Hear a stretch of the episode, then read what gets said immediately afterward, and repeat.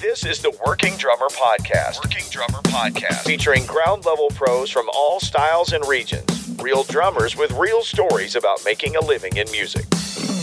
Hey everyone, this is Matthew Kraus, and you are listening to the podcast Working Drummer. Today, my guest is Joel Stevenett.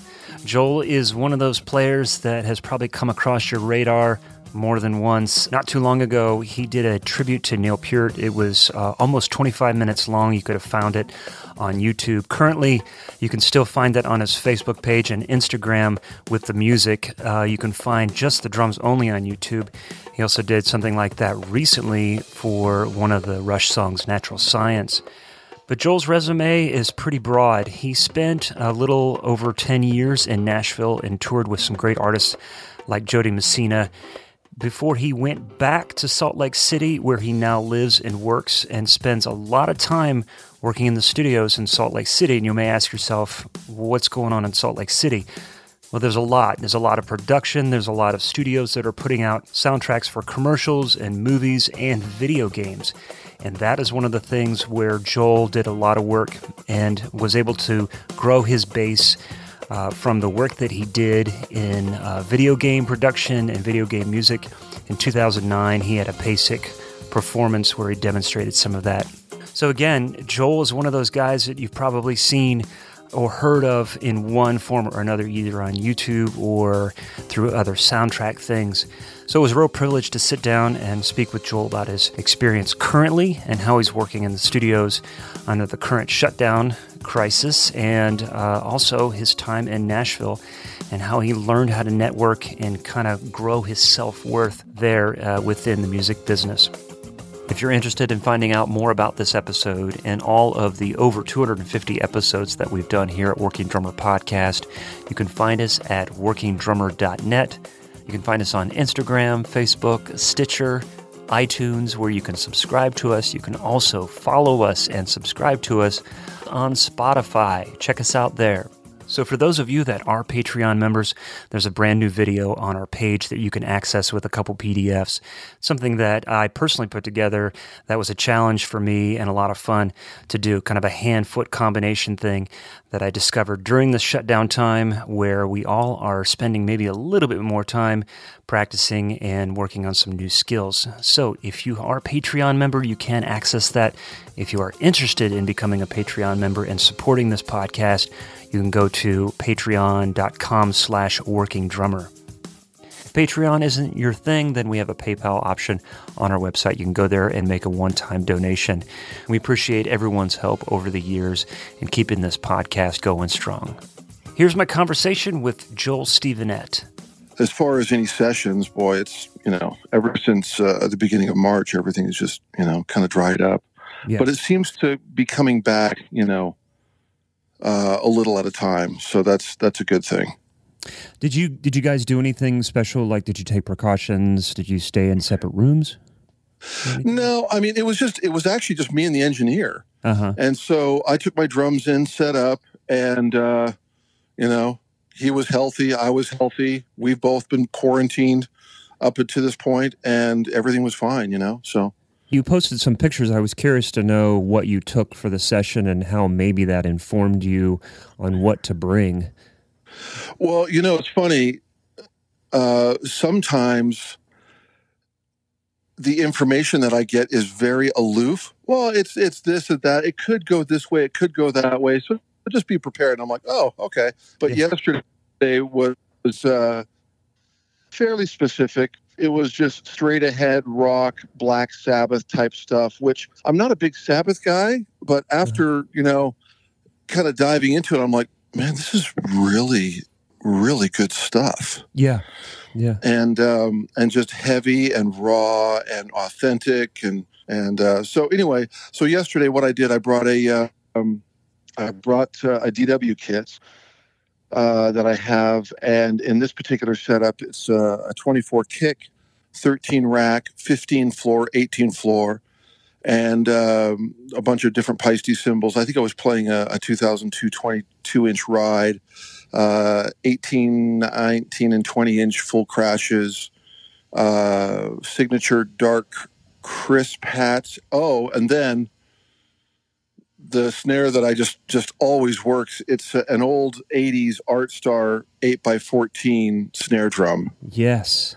and that sucker, oh my gosh, that thing is a sleeper. I mean, if people don't know about that, it's uh, it's an amazing drum in the studio. It just seems like no matter what the room, uh, the space in the room, the air in the room, that drum always works. Is that a birch shell?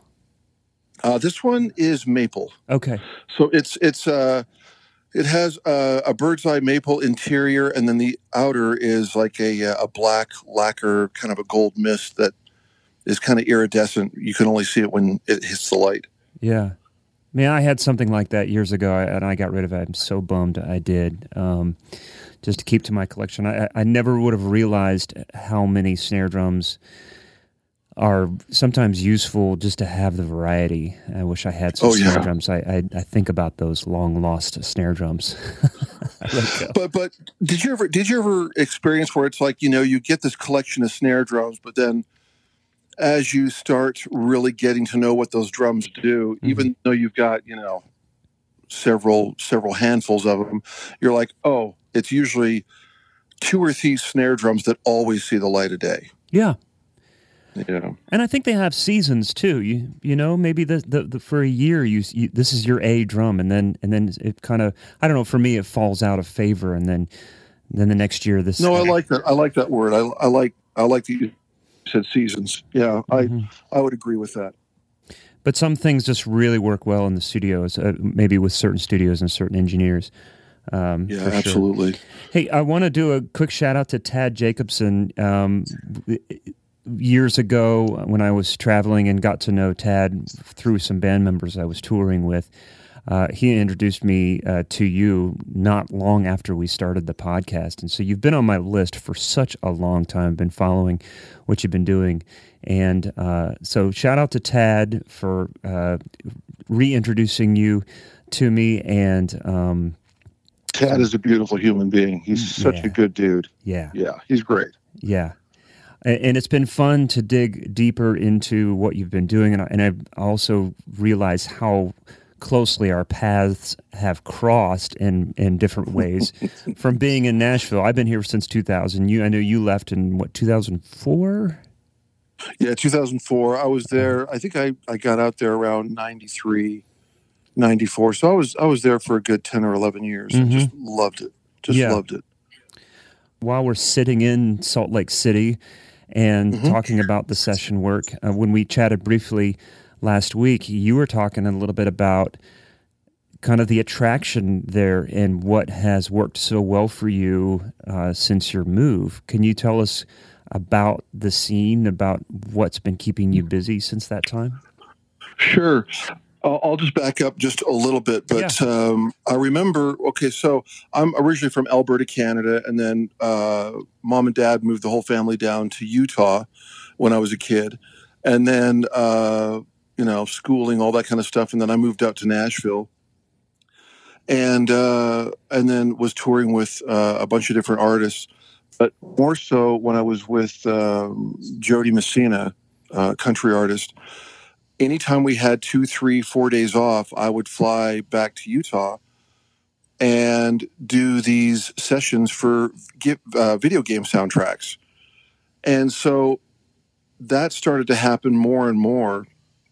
And uh, I just realized that, you know, how much I loved and missed Utah and the drier climate and and just the vibe there, which was just wonderful. But uh, there was only a handful of studios that were doing these things. And then not only just the video game stuff, it was like movie trailers and all sorts of uh, network themes and library music and all this kind of stuff. And, and so the more that I went back, the busier I became. And I think it was, yeah, I guess it was 04 when I decided to move back to Salt Lake. And it was just, you know, in the studio literally six days a week. That's amazing. Uh, just yeah, and and it's like, oh hey Joel, this just came in. Uh, can you stick around and play on that? And I I do that, and then all of a sudden there was another and another, and it's like, can you come back tomorrow? And it just you know for the next several years, it was just non-stop, and it was just amazing. But the cool thing about that, Matt, was that um, I had spent the majority of my life uh, playing live, which yeah. I absolutely love. And uh, so being in the studio that much, you know, I did some sessions in Nashville and demos and some recordings and whatnot, and that was absolutely wonderful. And worked with some amazing musicians and producers and songwriters and engineers. And um, but coming to Salt Lake is just to be in the studio every day, all day, and really getting to know what your drums do and what mics work and the spacing and playing and in-ear mixes and you know the list goes on and on. Boy i just fell in love with it and i was like you know what? I'm going to stay here for a while. Yeah. That was the allure to come here and since then it's been pretty much nonstop just with sessions and then i divide that time uh, with doing you know, one offs with different artists, uh, a few different country artists here and there.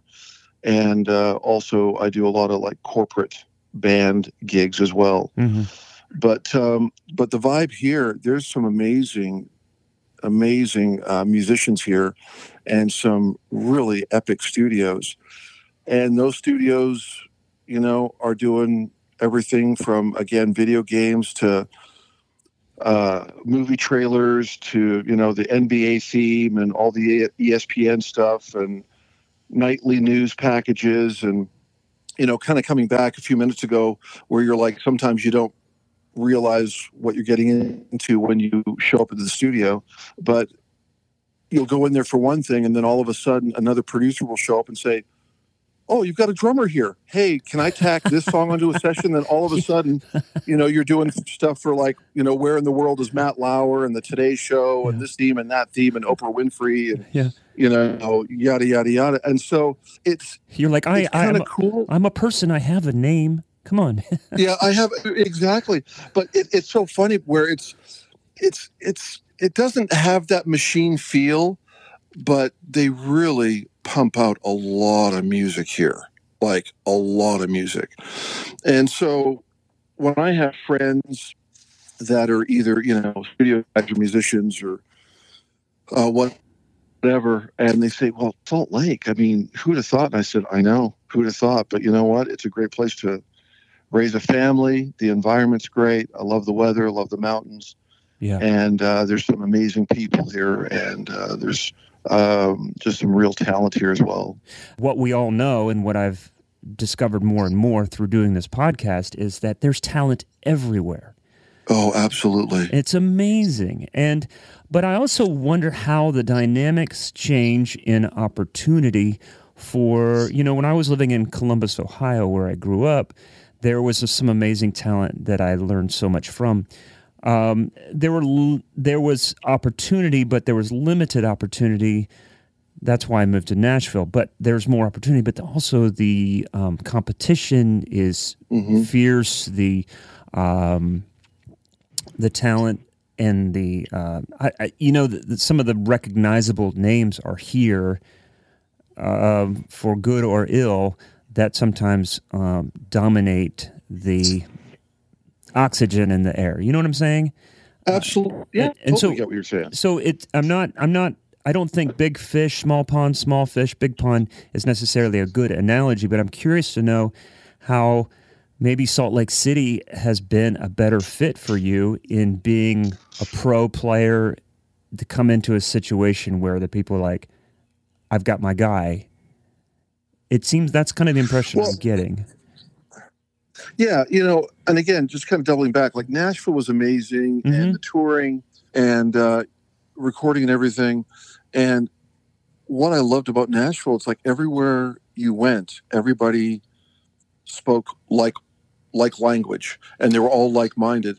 And so there was yeah. just, you know, to what you were saying, there's some amazing drummers bass players, guitar players, keyboard players, songwriters, all that stuff in Nashville. Like if you're serious, you know, that's where you want to go, or go to LA or New York or or any other major major hub that's like minded where it's happening. Now, you were saying Columbus, Ohio. Yeah. Um, I was just introduced by uh, uh, Garrison, my buddy over at DW, to a guy by the name of Steve Stine. Now, I had never heard of Steve Stine, but he Hmm. goes, Joel, he goes, you need to get to know this guy. And uh, so I checked him out and I went on to uh, his YouTube channel. He's got almost a half a million subscribers. And I'm like, wait, what? Who is this guy? And so he uh, does guitar tutorials on YouTube and he's out of Fargo, North Dakota. Yeah.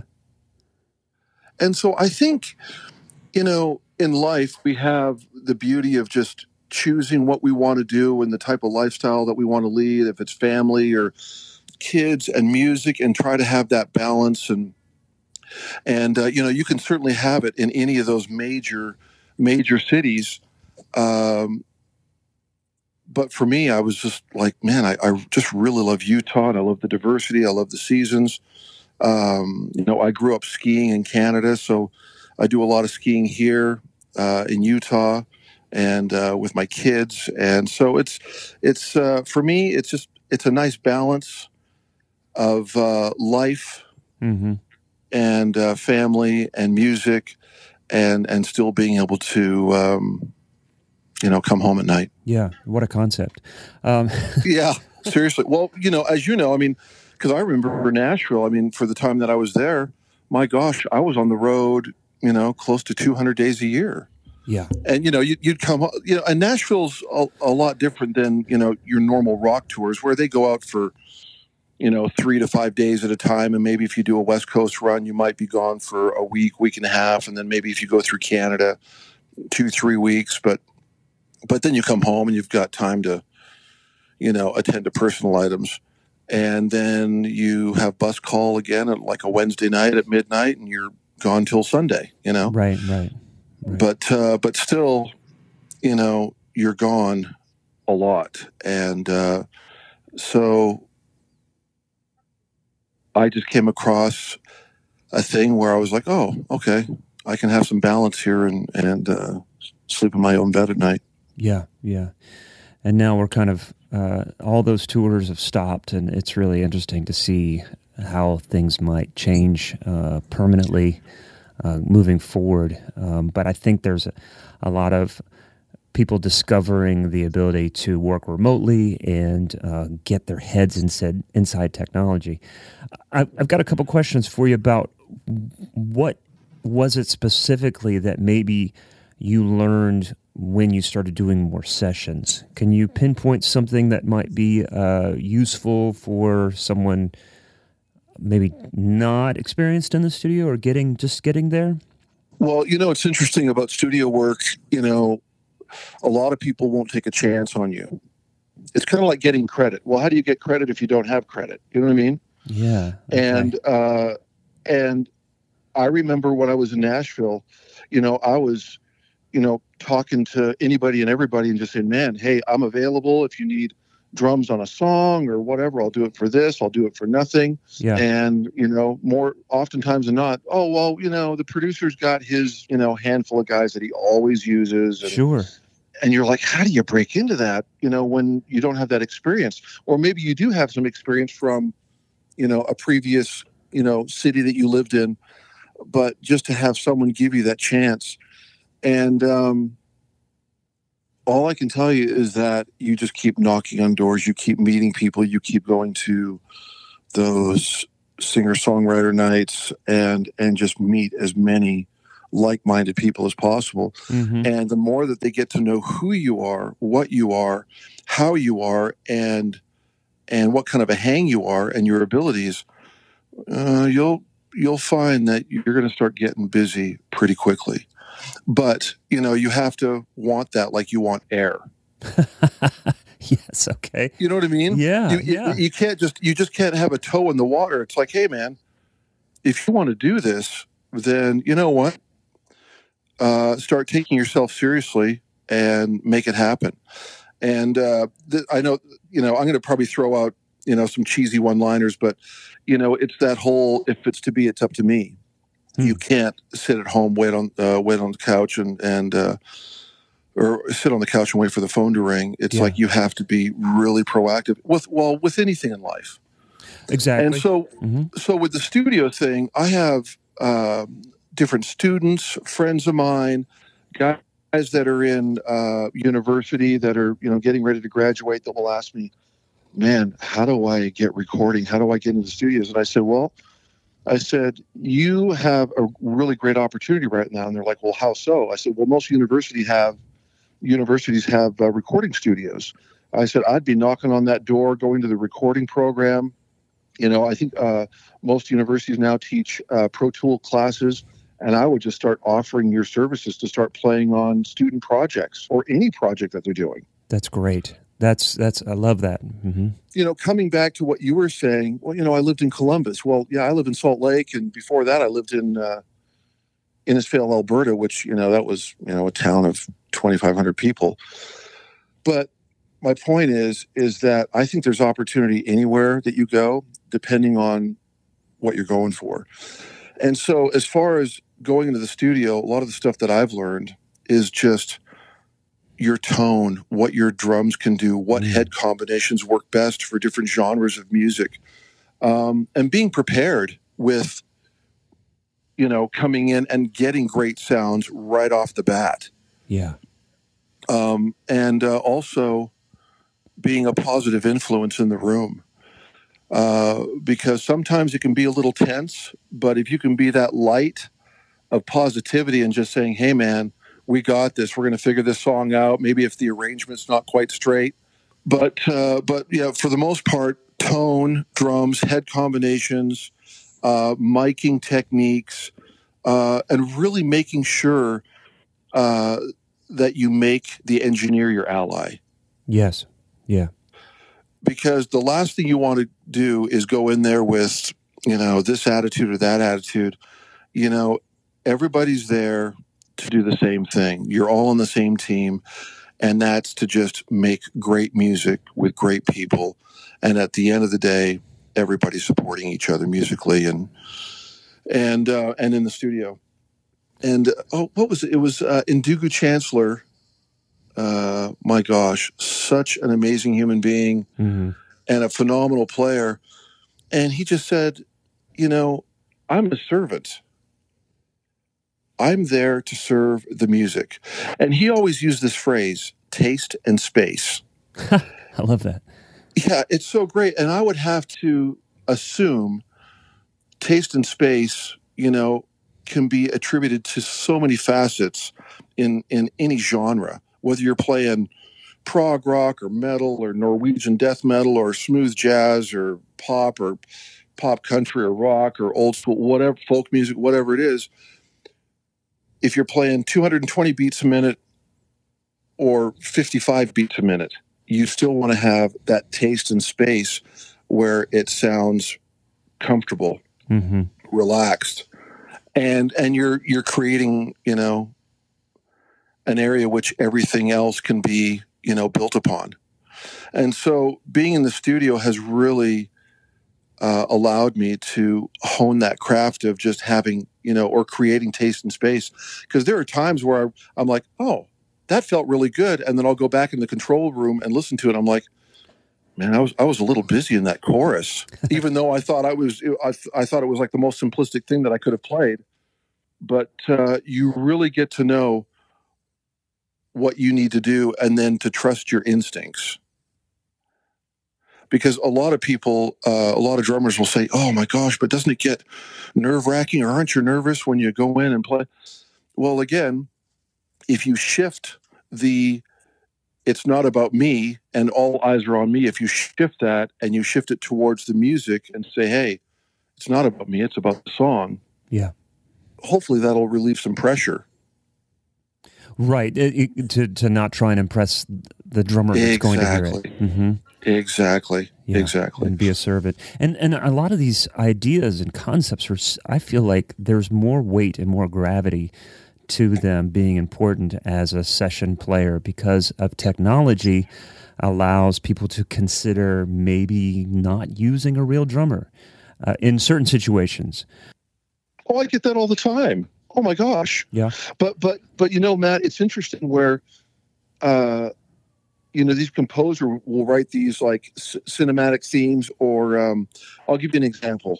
Uh, this is doesn't sound like I'm name dropping because it's not my intent. But uh, my my friend Lyle Moore, who composes all the music or the, the theme songs for the NBA Yeah. since like 05, 04, 05. You know, you'll hear a lot of that stuff, and there's like a lot of electronic sample type things in there. But Lyle will call me up and just say, "Hey, man, we need live drums to like really, you know, punch people in the in the chest." Yeah. And so they'll do a mixture of both. And I can't count how many times I've gone into a studio where I'm replacing or playing along with mm. a loop or a sample or this or that because they still want that human element, that feel, that resonance, that acoustic element with that hybrid of electronic, uh, you know, samples and things like that. So that happens a lot. And and they're they're not only bringing you in for the tones, but they're bringing in you you in for your ideas. I mean, I'm guessing that you're playing along with these tracks, but you're also adding in some flavor that only a drummer and the way a drummer thinks can bring to the table, and that producer or writer can kind of check that off their list. It's like, well, this is the drummer, this is the expert in the room. That that and that's I would agree with that. Um, reason being is that I can literally count in one hand where someone has actually given me drum notation. That usually happens more more or less with like film scores. Mhm. But when I go into a session, it's usually some kind of a roadmap or a chord chart, uh, you know, measures and time signatures and things like that. And there might be some, you know, signature hits and pushes and, and whatnot. But they're relying on me to, you know, read between the lines and and what I do Yeah. on that track. And is there anything that's special about doing a film score or a commercial track that may be different than a songwriter or maybe a typical session that a lot of us are more familiar with? when you're doing video game uh, or even film scores, you know, you're going to get a lot of different flows, different time signatures, where the click will be going along at maybe 120 beats a minute and then slows down to 78 beats a minute. Oh, You're wow. going to be able to follow that. hmm And so that happens a lot too. I remember they would have uh, a large video monitor in the room and uh, show us the gameplay. So, like, uh, oh, for instance, I think it was uh, there was a mountain bike game that I played on called uh, Downhill Domination, and they wanted some type of drum texture color was going to go along with this bike walking down this single track, and then if the bike happened to wipe out and go off the cliff, what would the drummer play? And um, and that happened a lot too on um, oh, what's one of the other games that comes to mind? The Sony game, uh, see, Twisted Metal Head On for the PSP, little handheld device. Yeah. The producer wanted uh, you to pick pick different countries that you would race your cars in, and in one of the countries, I think it was like up at the North Pole or Iceland or somewhere, and they wanted uh, different drum textures when the cars were going around the corners, spitting out rocks, gravel, ice. So you know, you start stacking cymbals and chinas, and you know, I've got every drum at dispos- uh, disposal with gong drums and octobans and all sorts of little things here and there, and and different cymbal textures, and you just start experimenting, and all of a sudden they're like, "Yep, that's it. Okay, on to the next one." Do you even listen back, or are they just like, here you go, on? Uh, probably about fifty percent. Yeah. Uh, you know that you'll listen back, but most of the time, when I was doing, um, oh, let's see, uh, one of the themes for the World Cup soccer, uh, I remember uh, the producer Jed. You know, I, I was in uh, studio called L.A. East here in Salt Lake City that uh, Warner Chappell owns now and I do a lot of recording there and a lot of library music and all that kind of stuff. And this is where we did uh, the NBA and also the World Cup soccer theme. And I remember him, you know, coming back to me on the on the chart and just saying, "Okay, Joel, at uh, measure 35, I need you to do a pickup and I need you to do a 30 second note fill that's going to drop down, and then uh, moving forward to measure 68, blah blah blah." Like just talking a mile a minute. I'm like, "Well, well, wait, what, what, what?" Mm-hmm. and I've got my pencil. I'm trying to write stuff in, and you're hoping that you got it, and you're like, okay, go ahead, count it off, and you just, you know, a lot of times you're just like, oh wait, what happened? Okay, just use the force, just use the force, you know, but you know that's where you have to kind of like trust your instincts and hopefully remember because you know they're just spitting out information because time is money Yep. and Yep. and the clock is running and there's budgets and all that kind of stuff but um you just get it done and try not to sweat it even though you're just holy crap what what was that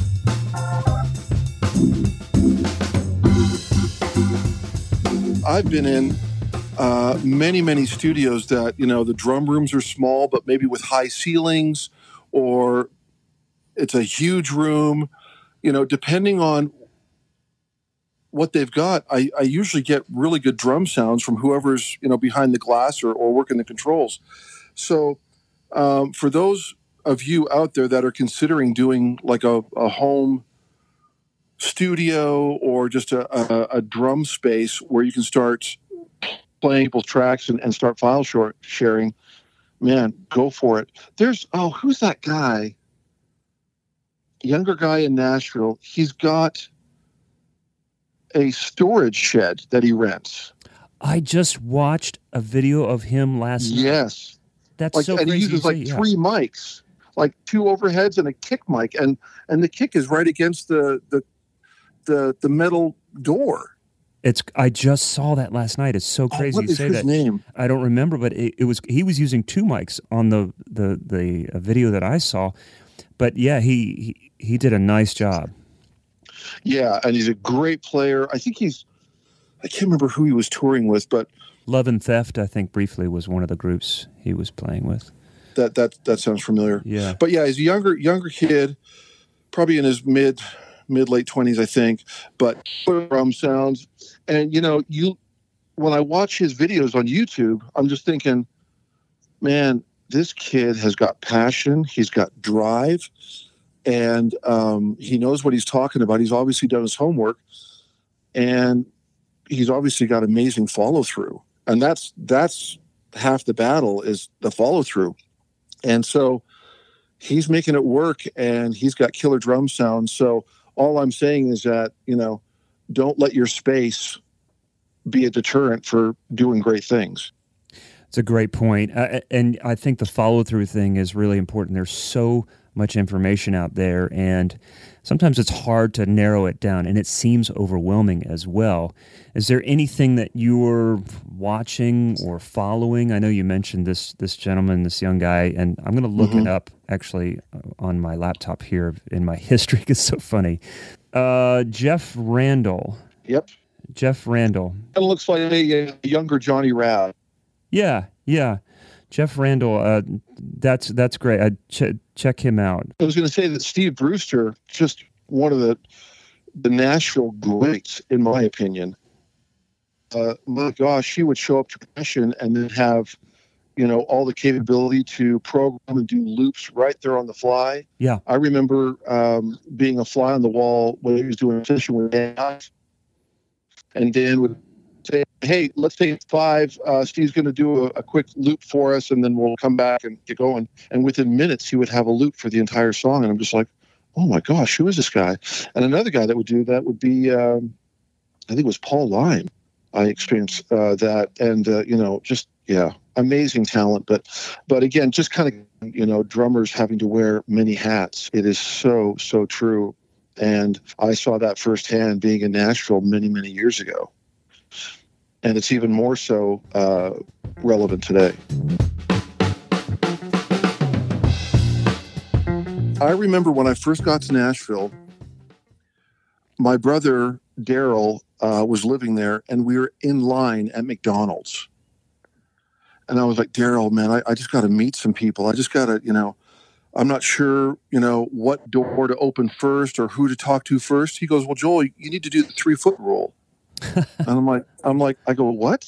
I go, the three foot rule. He goes, check this out. He, my brother, turns around, introduces himself to the guy behind us that introduces me. The guy tells my brother Daryl. I think his name was Dave or something.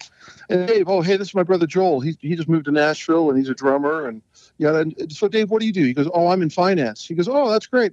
And then Dave went on to say something. He goes, oh yeah, but one of my best friends is in Reba McEntire's band and yada yada. Yeah. And he goes, oh, good to meet you. And and they exchange cards. Yeah. And then he turned around. And he goes, that's how it's done. Oh I'm like, God. dude, people are going to think I'm a psycho if I do that. He goes, trust me, Joel, it works. That's crazy. I'd love to share an experience with you. Please. Um, I go to this drum clinic, and it's during summer NAMM, and w- the the drum clinic is over in this just hot, sweaty, muggy warehouse, uh, just just uh, a block or two away from the convention center. And the drum clinic is uh, with Dan Tomlinson, who at the time was drumming with uh, Lyle Lovett. Okay. Well, Dan, there's probably about 150 people there, 150 drummers, all set up in chairs, kind of semicircle around the drum kit. And Dan had also brought this bass player to show the marriage and the connection between, you know, right foot, right hand, bass player, drummer. And so toward the end of the clinic, Dan goes, Hey, I want to thank everybody for coming out. And I want to thank my friend Butch for playing bass. And I go ahead and finish up with a solo. And then anybody that wants to come over and check out my kit, take pictures, sign autographs, I'm happy to do that. Well, he gets done, standing ovation. Everybody just goes whoosh, real to the left by the drum kit. And I'm kind of sitting by myself, just kind of gathering my belongings. I look over to the right. The bass player, by himself, packing up his gear, rolling up his instrument cable. And what did I do? I went up, I went straight over to Butch. Yeah. And I said, Butch, I said, you don't know me, but my name is Joel Stevenette. And I said, man, I really enjoy your playing. Oh, yeah, thanks, man. I appreciate that. And I said, man, I, if you've got time this week, I'd love to go to lunch and just pick your brain. Butch agrees to to go do lunch. So we go do lunch on like a Tuesday. So this is like Saturday Yeah. at the drum clinic. We go to lunch on a Tuesday or Wednesday. We're literally at lunch for like two hours, just talking shop and talking uh, music and talking uh, about albums that we grew up and, and loved listening to. And, you know, again, coming back to the beginning of our conversation, hanging out with people uh, that are like minded and speaking like minded language. And uh, I'm telling you, man, you get a drummer and a bass player talking and, you know, get comfortable. Yeah. And so I said, I said, hey, Butch, I said, I hope this doesn't sound too forward, but I live like a mile from here and I've got a small PA set up in my garage. Do you want to come over and jam for like an hour or half an hour? Whatever? He goes, he goes, yeah, let's, let's go jam. I'm like, okay, sure. So we go back to my garage. We're jamming for like 45 minutes and just hanging out and things are really cool. And so he goes, Hey, Joel, he goes, This has been a lot of fun, but he goes, I got to get taken off. But he goes, Hey, um, I'm playing this weekend with this new female duo uh, downtown at some club uh, on Saturday night. And if you and your wife would like to come, I'll leave a couple of tickets at will call. I said, Oh, that sounds great. So fast forward a couple of days, I go to the show, and the show's great. He comes out after the show because we're just kind of hanging. And uh, I said, Butch, I said, the band was great. I said, uh, the vocals were killer. Your playing was wonderful. Every, the mix was great. And he just goes, Oh, I'm glad you enjoyed it. But he goes, They're not really psyched about their drummer. I'm like, Huh. Really? Huh.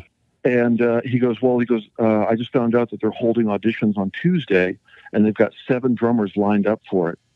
I said, Butch, if there's a way to be on that list, I said, that would be amazing. He goes, Well, here, let me give you the name and number of the manager. Give him a call tomorrow. Let him know that uh, that I recommended you, and just see what happens. And I said, okay. So Sunday morning, 11 a.m., I call this guy. His name's Steve Getzman, uh, and I said, "Hey, Steve. Good morning. My name's Joel Steve, and I said, you don't know me, but we have a mutual friend, Butch Dillon." And uh, he goes, "Oh yeah, Butch." I said, "Yeah." And I caught the show last night, and the band sounded great. And uh, he also told me that you guys are uh, possibly considering uh, filling the drum chair.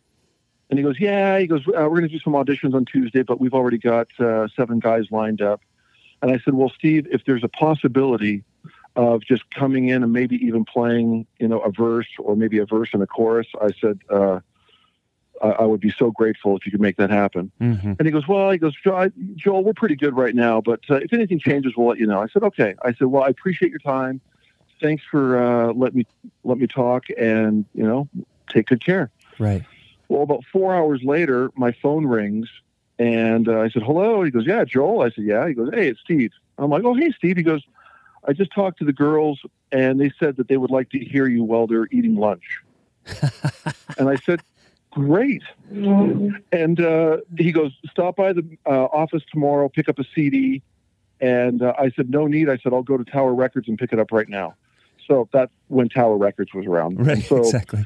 I went over to Tower, I got it, and I'm telling you, Matt, for the next 48 hours, I lived and breathed that CD. Mm-hmm. I knew every part, every nook and cranny, every snare hit, every drum fill, every single uh, cymbal crash, all of it. And uh, and so I was asked to learn uh, one song, two songs, but I was like, I'm going in with the whole album. And so I take my snare drum in and a pedal because they said they're going to have a drum kit there. And uh, it's just like a dark little club on a stage, dimly lit. And I introduce myself to the band. I hook up my pedal, put the snare off, and I put the snare on. And uh, the bass uh, player, Butch, just says, okay, Joel, count it off whenever you're ready. And Matt, I was so nervous. oh my gosh.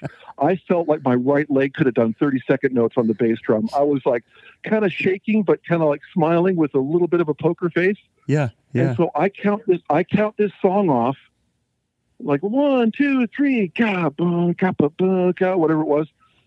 And literally I'm playing along right at the chorus. I see this shadow walking towards the stage with this guy taking his hand and crossing it over his neck, like cut, cut, you know. and I'm like, I go, what? And so the band just kind of falls apart, you know. yeah. And uh, and it was Steve, and Steve goes, "Okay, Joel, thanks. We've heard enough. Thanks for coming in. We appreciate your time." And I'm like, Wow. I said, "Oh, I said I was actually just only kidding about you know playing a verse and chorus, but I said thank you for the opportunity. I appreciate it. I packed up my pedal, my snare drum, shook everybody's hands, started walking out, and uh, Steve goes, "Hey, if you wouldn't mind, just wait up, wait out in the parking lot. I'll be out in a few minutes." I said, "Okay." So I put my stuff away out in my car, and about ten minutes later, he comes out and uh, he says, uh, "Do you want the gig?" wow. Okay. I said, "Yes, I do." Yeah. And he goes, "Well, you got it. They want you." And I and I, and I you know, and and I guess as a salesman, they say, you know, after you after you've sold the product, don't say a word. And I remember saying, "Well, but don't you don't you have like four more drummers to come in?" And after lunch, he goes, "Don't worry about it." He goes, "They want you." I'm Yeah. like, "Okay." Yeah. That's And that was my that was my first audition, my first gig, and coming back to what we talked about in the beginning of the conversation, where I wanted that audition and I wanted that gig like a like I wanted air, yeah. Yeah. and uh, that was that was my the start to my journey uh, in Nashville, uh, playing live and touring, was because of my brother recommending the three foot rule, and going to that drum clinic and going over and talking to Butch, and going to lunch, and you know, and here we are. Just making it happen. Uh, it, was that the Wilkinsons? Uh, that was actually Regina Regina on Giant Records. okay. And then from there, I went to Mila Mason, who was on Giant. And then I went to uh, the Wilkinsons, Okay. who were on Giant. Interesting. Okay. Yeah. and then from there, it was uh, Jo Dee Messina for several years. Yeah. The uh my co-host Zach did an interview with a drummer, and uh, his name is escaping me. But they but they talk about the concept of pretending or acting like an extrovert in this business. If you are an introvert, if this is your nature, you need to uh, find ways to interact in a positive and outgoing way. You know, you, you, you can't not be yourself, but at the same time, there are things that tricks you can o- to overcome some of this uh, shyness, some of this introvert behavior to play I hate to use this word, but play the game or to do what's necessary to be heard, to then make the connection. Then once that's established, maybe you can go back to being yourself, you know, to a degree. Uh, but it's just getting over that hump to put yourself out there and find those uncomfortable situations to overcome so that people can hear you. And man it, that that the fact that that audition happened because you reached outside your comfort zone following your brother's advice it's i love that. It's so great. Well and you know believe it or not like in my younger years i was such a shy kid. Oh my gosh, so shy. and uh, I remember when I was a kid, like I, I, would be practicing drums in the basement, and if anybody came downstairs and around the corner, I would just stop playing. I was the oh, same. Joel, way. come on, just play. We've got na- yeah, we got the neighbors over. And no, I'm I'm good. Yeah. And then they they'd leave and go upstairs, and I'd start playing again. And I'd see my mom's hair, you know, kind of poking around the corner, and I'd just stop, and I'd just be like, oh my gosh.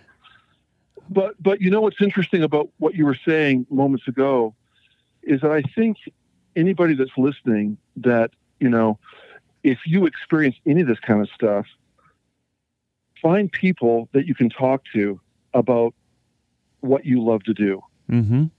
or what they love to do. And, you know, kind of coming back to the like minded thing because, or like language, because it's like we all love music. We're, we, we all have such passion for, for playing our instruments and, and hearing others play their instrument and going to concerts and shows and listening to albums and and oh my gosh, there, there's there's more common ground than you realize. Uh, that when you can you know start a conversation with someone and get out of your comfort zone, and all of a sudden you're like, oh well that that wasn't so hard because you're talking about like-minded things. Do you think that that Butch gave the band a heads up and said, "Listen, just this guy is our guy. Uh, it, just let him play just for a few minutes, but trust me, because you guys hung together, you had a good conversation, you played together. Do you think that was a that was an element? You know, I don't know, and I, I don't know if, if that happened or if it didn't happen. Um, but all I know is that uh, Butch was cool, and he was cool enough to take time to talk to me and I really wanted to hang out with this bass player. And if if he had if he did that, well, thank you, Butch. But you know, I'll probably never know. But I'm certainly grateful for the chance that uh, they took on me. And not only that, I just you know, coming back to meeting Butch, you know, thank you for being cool and thank you for being approachable. Because some people kind of put off the air or the vibe that they don't want to be spoken to. And uh, but I think in this business, it's important to to to maintain that you know people can talk to you and you can be a good hang. Uh, I remember Todd Sucherman saying, "Look, I remember the people that were cool to me, and I remember the people that were jerks to me." and uh, he goes, "Look," he goes, "It only takes a few seconds to be cool." Yeah. It only takes a few seconds to to to say hello to a fan and to sign an autograph before hopping on a bus. And um, even Geddy Lee hmm. from Rush. I mean, I've seen enough interviews with those guys where Geddy goes, you know, I made a, a decision years ago that, hey, if someone comes up to me and is nice to me, guess what? I'm going to take the time. Yeah, and you know, yeah. sometimes those people are really nervous, but he goes, I try to take control of the situation and and make them comfortable. I sign an autograph and take a picture, and then I send them on their way. He goes, "It's it's no big deal." And I just thought, you know, I think I think that's so important in life, no matter on what level you are, is just to be kind and cool to people, and uh, you know, just to to really pay it forward and to be genuine. Um, I'm kind of going off here yeah, on a tangent, but sure.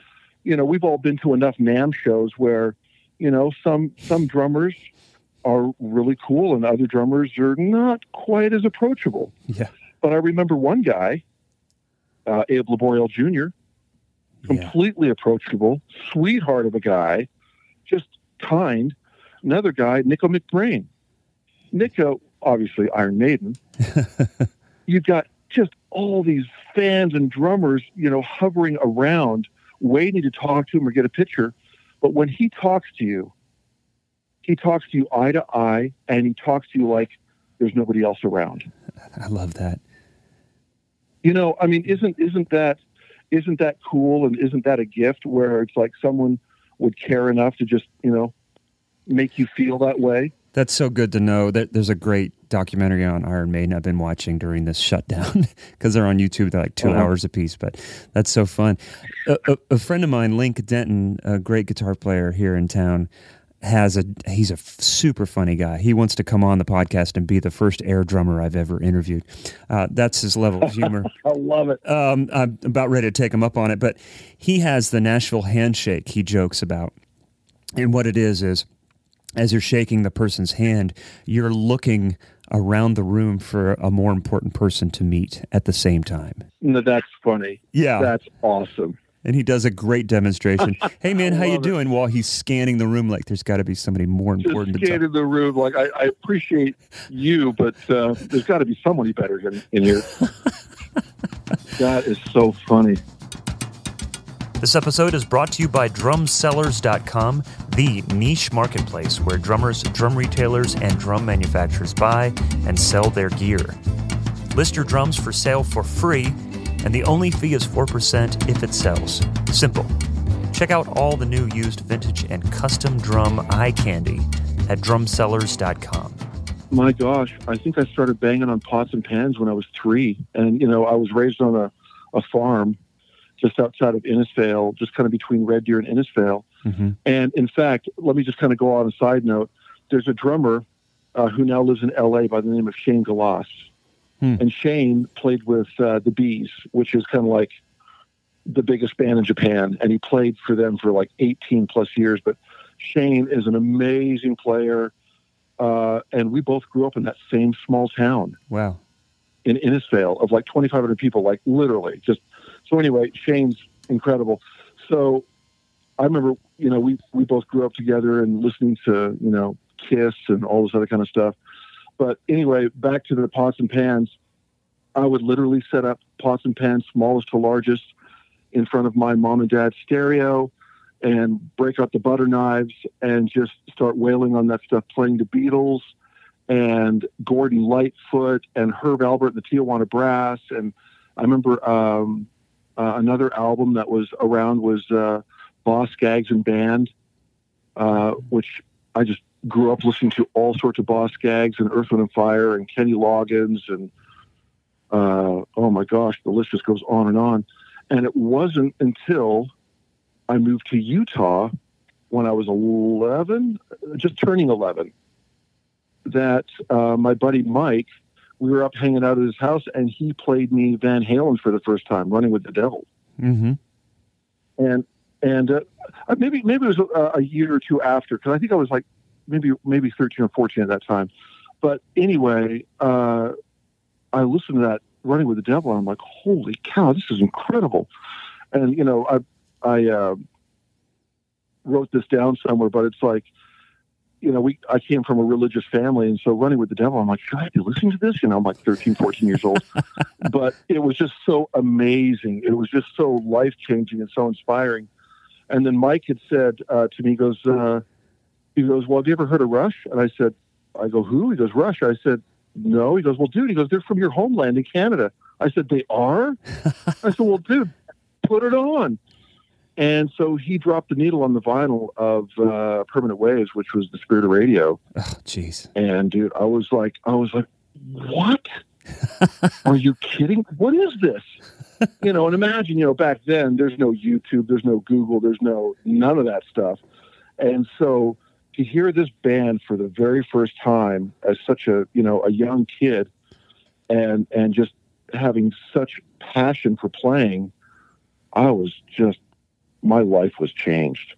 Yeah. And um, from then on out, it was just playing that album over and over and over and over again, hundreds and hundreds of times, because it just resonated with me. Yeah. And not to be sappy, but it's like, you know, when someone, something resonates with you, it, it's like heart and soul. It's like in there where you're like, this makes sense to me. Whether it's, uh, whether it's the lyric, uh, or the melody or the textures of the instruments or sonically whatever it is, it just resonated with me. And all that Rush stuff did, you know, along with a lot of other stuff that I was listening to at the time as well. But it was it was certainly Rush that I started really cutting my teeth on, just practicing in the basement and just going over those songs with a fine tooth comb and just listening, listening, listening. And I remember my dad buying me a little cassette uh, Sony Walkman when I was in uh, eighth grade, and and pressing those little foam earbuds up against my ears as tight as I could so I could hear uh, more bass response. Yes. uh, when I was listening to Exit Stage Left, Yeah. you know, with Xanadu and you know, and, oh my gosh, La Villa Strangiato and all that stuff, and just taking family trips to California and just listening to that cassette non-stop. And so, you know, I really loved and enjoyed, and it was it was a joy to play that stuff because it just resonated with me. And then, you know, like we were talking about snare drums earlier, you know, you just kind of go through phases or things in your life where you're like, okay, well, then after that, I think I really got heavily into Allan Holdsworth. I think it was uh, Water on the Brain Part Two that I was introduced to that Chad Wackerman played on Mm-hmm. when I was 16 years old, and I that changed my life. I was like, oh my gosh. And then from there, uh, I got really heavily into the Chick Corea Electric Band and all the Dave Weckl stuff, and Yeah. oh my gosh, anything that was on GRP at the time. Right. Right. And uh, you know, so there was a lot of diversity, but it was always the Rush stuff that really, you know, resonated with me. And um, kind of going back to the Gregg Bissonette thing, you know, good composers borrow, great composers steal. All that stuff influenced me. Mhm. And I feel like listening to all those albums and anything that I could get my hands on that that that made sense to me or that resonated with my soul, that was good.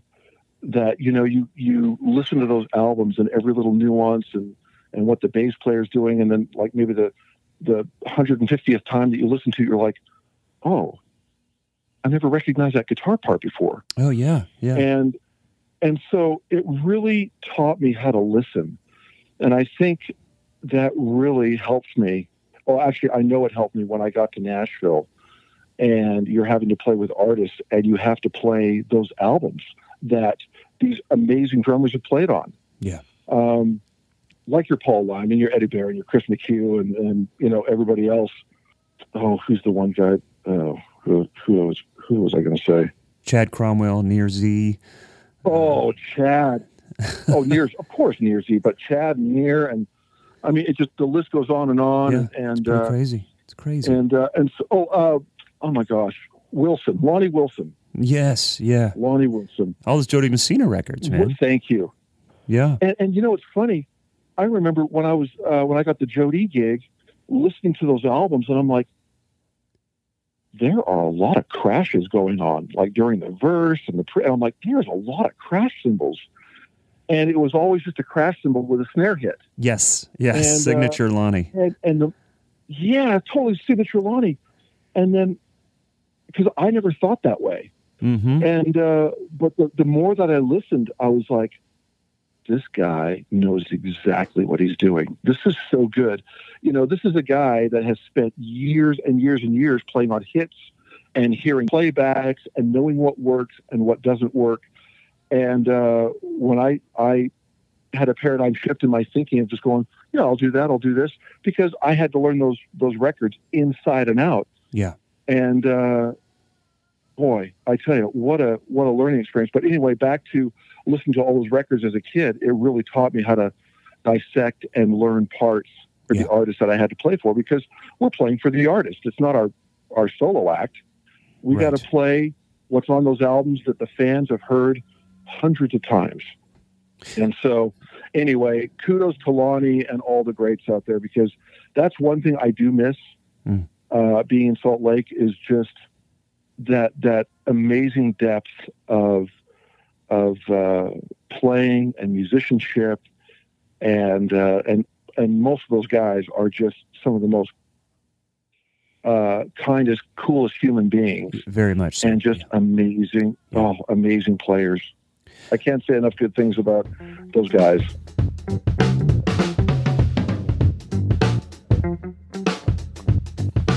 You know, it's interesting about Neil. Um, I think it was Ryan, Ryan Smith from Shure that had texted me. I was like gassing up my truck at Costco, and I got a text from Ryan, and he goes, "Oh my gosh," he goes, "Neil has passed," and and I'm like, "What?" Yeah. Like I, I was like, "Neil who?" Like, what are you talking about? And I tried to call him, but I think he was in rehearsals with a an artist. And I immediately went on Facebook, and uh, I was like, "Oh my gosh, you got to be kidding!" yeah. and uh, it was pretty emotional. Um, but anyway, aside aside from from all that, I just loved Neil's outlook. I loved his uh, zest for life. I loved that he didn't let any grass grow under his feet, and that that phrase that he would always say, you know, whether it be riding his motorcycle or just having time with the band or time with his family or or just you know time doing other things that he really you know was passionate about was what's the most excellent thing I can do today Yeah. Yeah. and I think you know ever since uh, I got the news that he passed uh, back in I think it was January that I, I don't think there's a day that has gone by where I just think to myself what's the most excellent thing I can do today whether it's you know family friends saying hello to someone reaching out connecting uh, drumming listening to something you know taking some some me time you know Mm-hmm. and just thinking every day, what's the most excellent thing I can do?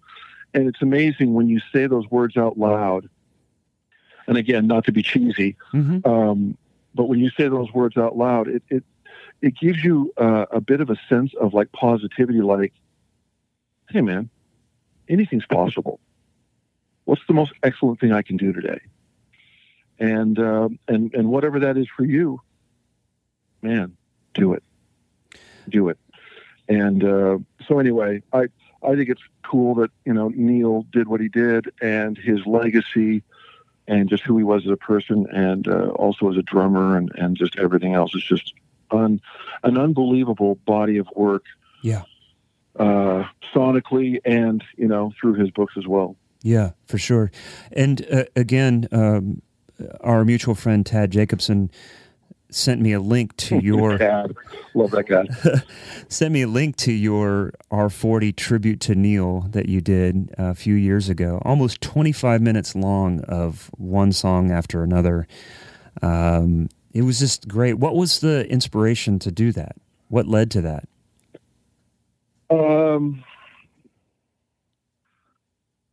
you said a few moments ago where it's like you know, you didn't want to be a Neil clone. It just it was it was inspiring, and that's how it was for me. I had no desire. It, I shouldn't say desire. It, it wasn't a part of the a part of who I was to say, oh, I'm going to be just like Neil or this or that. It was just it's it's almost like listening to classical music and a classical pianist, you know, learning that stuff note for note. Yeah. And that's the kind of joy that that, that music brought to me in my life and and in my musical journey. And so uh, several years ago, I was thinking about, you know, putting out some videos on, you know, kind of a day in the life of like what I do and sessions and video game stuff and everything else. And I, I thought, well, I don't know, you know, I don't know how many people might watch that or might find it interesting or not interesting. And then I started thinking, well, it would be fun to do a tribute. And then I thought, I thought, well, if I did a tribute, who would it be? And and literally, I was, I was thinking like like a Phil Collins or Stewart Copeland or a, and then I was like, oh, Neil, I should do a Neil thing. and and then I started thinking about it, and then and then I thought to myself, well, if I did a, a Neil thing, what songs would I pick? Because you know, yeah. catalog's pretty vast, and there's so many epic epic things out there. And so I started kind of going through songs and, and you know making a set list, and then in that set list I would pick out, pardon me, uh, sections of the song, like from say 30 seconds to you know a minute 45 or, or whatever those sections would be that I thought would be some of the most iconic sections in those songs. Yeah. And then I went over to uh, my buddy Joel Pack Studio in Salt Lake, and I just said, "Hey, man, I've compiled all these songs together. Can we put them together in a medley?" And so he helped me put together the medley of all the songs where, you know the edits and the cuts went together and we put a click on everything and Mm-hmm. and uh, and you know and, and kind of coming back to what we talked about where it's like you know the click there was some ebb and flow and going into this song and coming down to this song and then ramping back up to this song and Wow. Yeah. and once we were done i was like holy crap this is like 24 24 minutes long i think it was like 20 20 plus songs 26 songs something like that Yeah. Just and under so 25 anyway, minutes. yeah. Joel. Yeah, and so uh, so Joel had uh, sent me an MP3 of the medley, and I just listened to it. You know, every chance I got, day and night, when I'd go running or go on a bike ride or whatever, I just listened to it and listened to it. And uh, when I'd be walking on the trail, I would just be air drumming to this thing. And by the way, I love air drumming. It's just the best.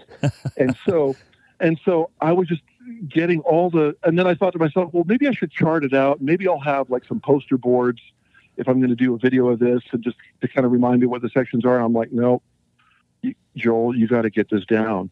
So I, you know, I have this, um, you may, you may be the same way, but I always have like these internal conversations with myself. And uh, so I'm like, no, Joel, come on, you got this. You can do this. I do, but I call myself Joel. That's what's really weird. My internal. so, I'm sorry. Go on. Um, it- I, it's with a soft jam, sure. It's just it is. But, um, yeah, like yogging. But uh, so anyway, I memorized all this stuff, and then the first time that I sat down at the kit, and by the way, like I thought, well, if I'm going to do this video, I'll set my kit up like Neil's current setup. Like you know, Mhm. why not, right? And so when I actually sat down and started practicing this, I remember getting halfway through it and and like stopping and just going, "Oh no, like what am I thinking? What have I done? This is this is crazy." Because first of all, it's it's you know it's a lot of material, and second of all, it's got to be done properly because the fans will pick this thing apart, and it would not be good. And so I just thought, you know what? I'm just gonna I'm just gonna keep going for it. I'm sorry, it reminds me of the conversation the band had with themselves after they recorded Hemispheres. They said, "Wait a minute, uh oh, what have we done?"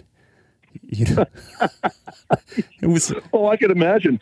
yeah, uh oh. It- it's it's one it's yeah it's one thing to play the stuff, but then to like come up with the stuff and play it. Oh, I- Oh my god, that's what's crazy. I'm sorry. Go on. Just yeah, I get. I mean, no, but I that's, know. I love that. But that's you're right. You're just like what?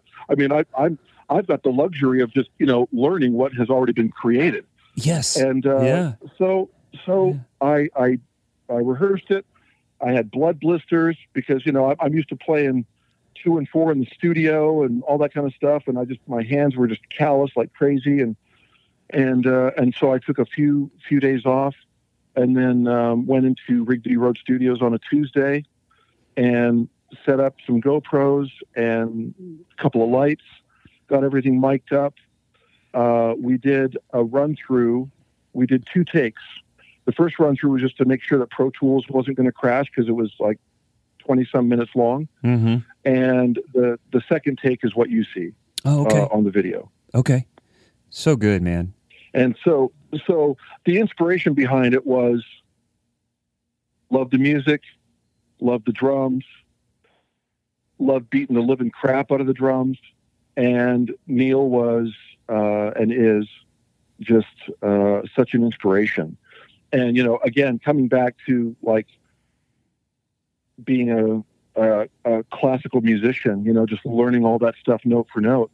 It's just a joy to play, and it just it just feels good, and you know, not to sound cheesy, but it just it's it's makes makes you happy when you play it. You know, it's just it's fun. Yeah. And so that's that's why I did what I did. It was for no other reason but just to play that music and to have fun playing it and to set up the drums and to crank up those high toms and and just, you know, just go for it. The tones you got were so great, man. You just really got the the toms dialed in. It's funny. I was playing some of this for my son yesterday. There's a video of you. It's just the drums and not the music, and I'm wondering that if how that changed or why that changed. And um, Well, what happened was uh, after four years, for some reason, YouTube had taken down uh, the R40 tribute that had all the music on it just because of all the copyright material, which you know I understand that. Yeah. Um, but and so I just thought, well, it's it's still up on Facebook and, and Yeah. on my Instagram. Okay. Uh, and so I so so I thought, well, if YouTube is going to take it down, then I'll just take away the music and leave the drums. And uh, so that's that's what's on YouTube. And then I think uh, uh, natural my uh, the, the Natural natural Science science video is- still up on YouTube. It is. That's great. That is great. Yeah, it, it's Yeah. fun to, to, to, to listen to the drums, and we were sitting there listening to it. I said, "Okay, let's play Name That Tune." Just just while Right. while we're listening to it. Okay, what? Test your Rush knowledge. You know, just by listening to that. That's hilarious.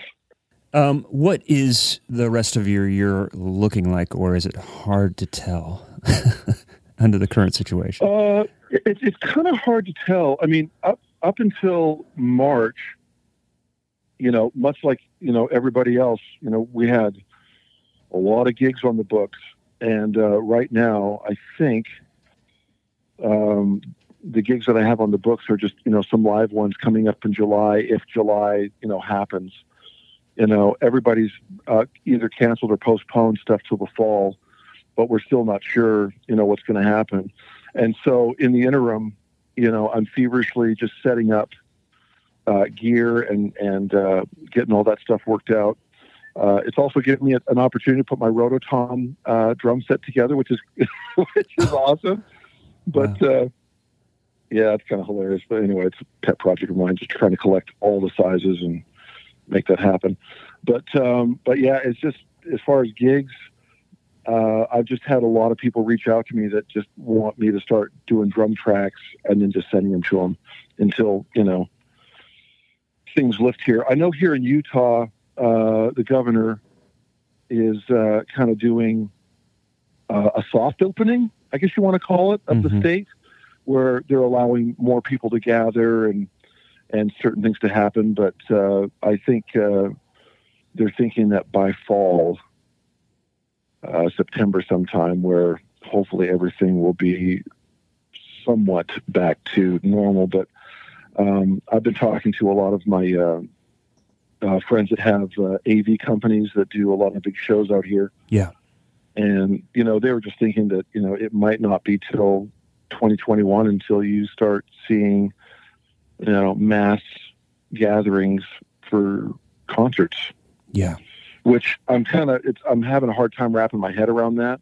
I, I try not to think that way. I'm trying to be positive and Yeah. you know, kind of taking this scenario, you know, three days at a time because everything's changing so rapidly.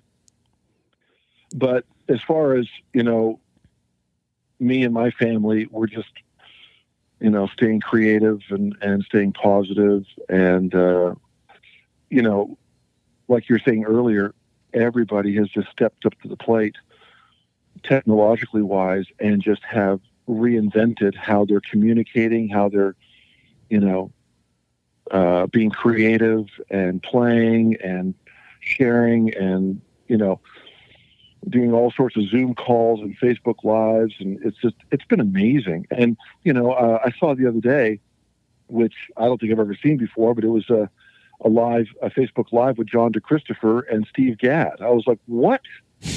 You know, Yeah. that was cool. I mean, you don't you don't really see that very often, where it's like you know you, these artists go on and just kind of talk candidly and take questions, and Yes, it's it was been pretty amazing. awesome. So Yeah. yeah, so there there has been some positivity coming out of this, and and I'm hoping that uh, everybody stays positive and and uh, keeps dreaming big and and keeps making things happen, because really, uh, you know, the dynamic of what we do and how we do it has changed, and you know, whatever we can do to to do great things because of this, Yeah. is up to us It- you know, kind of like what we were yeah. talking about before. If it's to, if it's to be, it's up to me. You know, don't wait That's for right. someone else.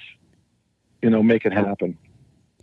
There's there's so many opportunities right now. If if if you're tapped into assistance that uh, you know from different areas, whether it's um, you know MusiCares or it's it's through unemployment, uh, you know s- services or things like that, then here's a beautiful opportunity to, to to take a breath and finally dig into the things that we're always like, oh man, I got to learn these songs for this gig, or I've got to do this. And like, I've always thought, man, what would be so awesome to go on sabbatical, spend a lot of time in the practice room, really hone my skills and get better at recording and all these things. And it's like, well, somebody was listening and my wish was granted. Now, that's right. I, I, I, I, have a friend that's in the hospital and he's getting better, but he had a rough weekend and I was really worried about him. So that Oh, wow. I can I can throw all that away. I'm like, okay, listen, I don't care if I have time to practice. I just don't want anybody else to get hurt. So th- this is a weird time, and when we're having good family time together, because my son might be going to school next year, uh, we're just we're enjoying this in a in a weird, almost sadistic way. And I'm like, God, I feel guilty, especially when I have know some people that have gotten sick. But but if you're taking care of yourself and you're doing these things, man, here is a great opportunity to, to rediscover your passion, rediscover or to discover new things and new skills that is probably going to be more permanent than we realize. Um, you know, I, I, love everything you're saying, and, and you know what I'm hearing is just you know take time for yourself, take time to get creative, let your you know mind be settled a bit and spend time with your family and just regroup and uh, you know make some things happen. I, I was going to say I've been reading um, this book, uh, Shep Gordon, The Legend of Supermensch, and uh, Shep Gordon. There's also uh, a, a documentary. I think it's on iTunes where you can download it for like eight bucks. But it's a documentary about Shep Gordon, who's been Alice Cooper's manager for the past 40 plus years and also created the Celebrity Chef and has managed Teddy Pendergrass, Luther Vandross, Anne Murray.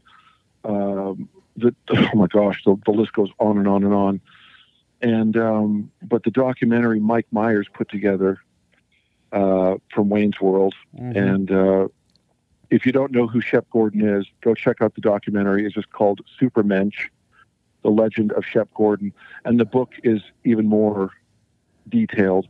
But it's it's amazing what that guy did, how he did it, and um, how he conducted himself with business and always tried to create win-win situations and always went after the goal that he created. And he always said, don't wait for history make history. Yeah, I love that. And I just, yeah, oh, yeah, and and uh, anyway, so th- I just went off on a tangent, but yeah, if if you if you're looking for a good book and something to, you know, be uplifting and to be positive and to, to kind of re-energize you, check out that documentary or the book. It's amazing. It sounds familiar. I, I, we might have had another guest that mentioned that, but that we've got the time, folks. There's, you know, yes. let's let's do it you know because we're all anxious to get back to work. But then when we do we're going to be like oh man i wish i had time to do this or that. Well now's yeah. now's be it. grateful for what you got right now. Right right. Uh, man joel thank you so much for doing this. And I, I, I appreciate it so much. It's it's it's great to finally connect. And um, i just i love your insight your your and positivity um, so I just can't thank you enough for taking the time to talk to us. Dude, thank you so much for having me uh, be a part of this. It's it's such a pleasure, and and uh, it's been wonderful chatting with you. Onward and upward, man. Onward and upward, exactly, dude. Matt, thank you so much. Have a beautiful weekend, and uh, man, take good care of yourself. You too, Joel. Thanks so much. Okay, bye bye, brother. Take care. Bye bye. So there you go, my conversation with Joel Stevenett. I want to thank Joel. I want to thank Tad Jacobson again for hipping me to Joel and sending me that video a couple years ago of Joel doing the uh, Neil Peart tribute. Joel's one of those rare people in our industry that what you see is what you get. Uh, just a really cool person, and I hope to get some time to hang with him at some point but uh, his playing is is is amazing. And uh, check out the video links. I've concluded uh, one of the YouTube links in our show notes, and of course, you can find the others from there. Stay tuned next week for Zach Albetta's interview with uh, an up and coming drummer named Dave Weckl. I'm not sure. I hope I'm pronouncing that last name right. Dave Weckl, I think, is his name. Uh, we are super excited. Uh, Want to thank Joe Gansas from Around the Kit for connecting us with Dave. So check out that interview next week with Dave Weckl. As for now, stay safe, stay positive, keep practicing, uh, stay connected with loved ones and all your people, and hope to see you around. Bye bye.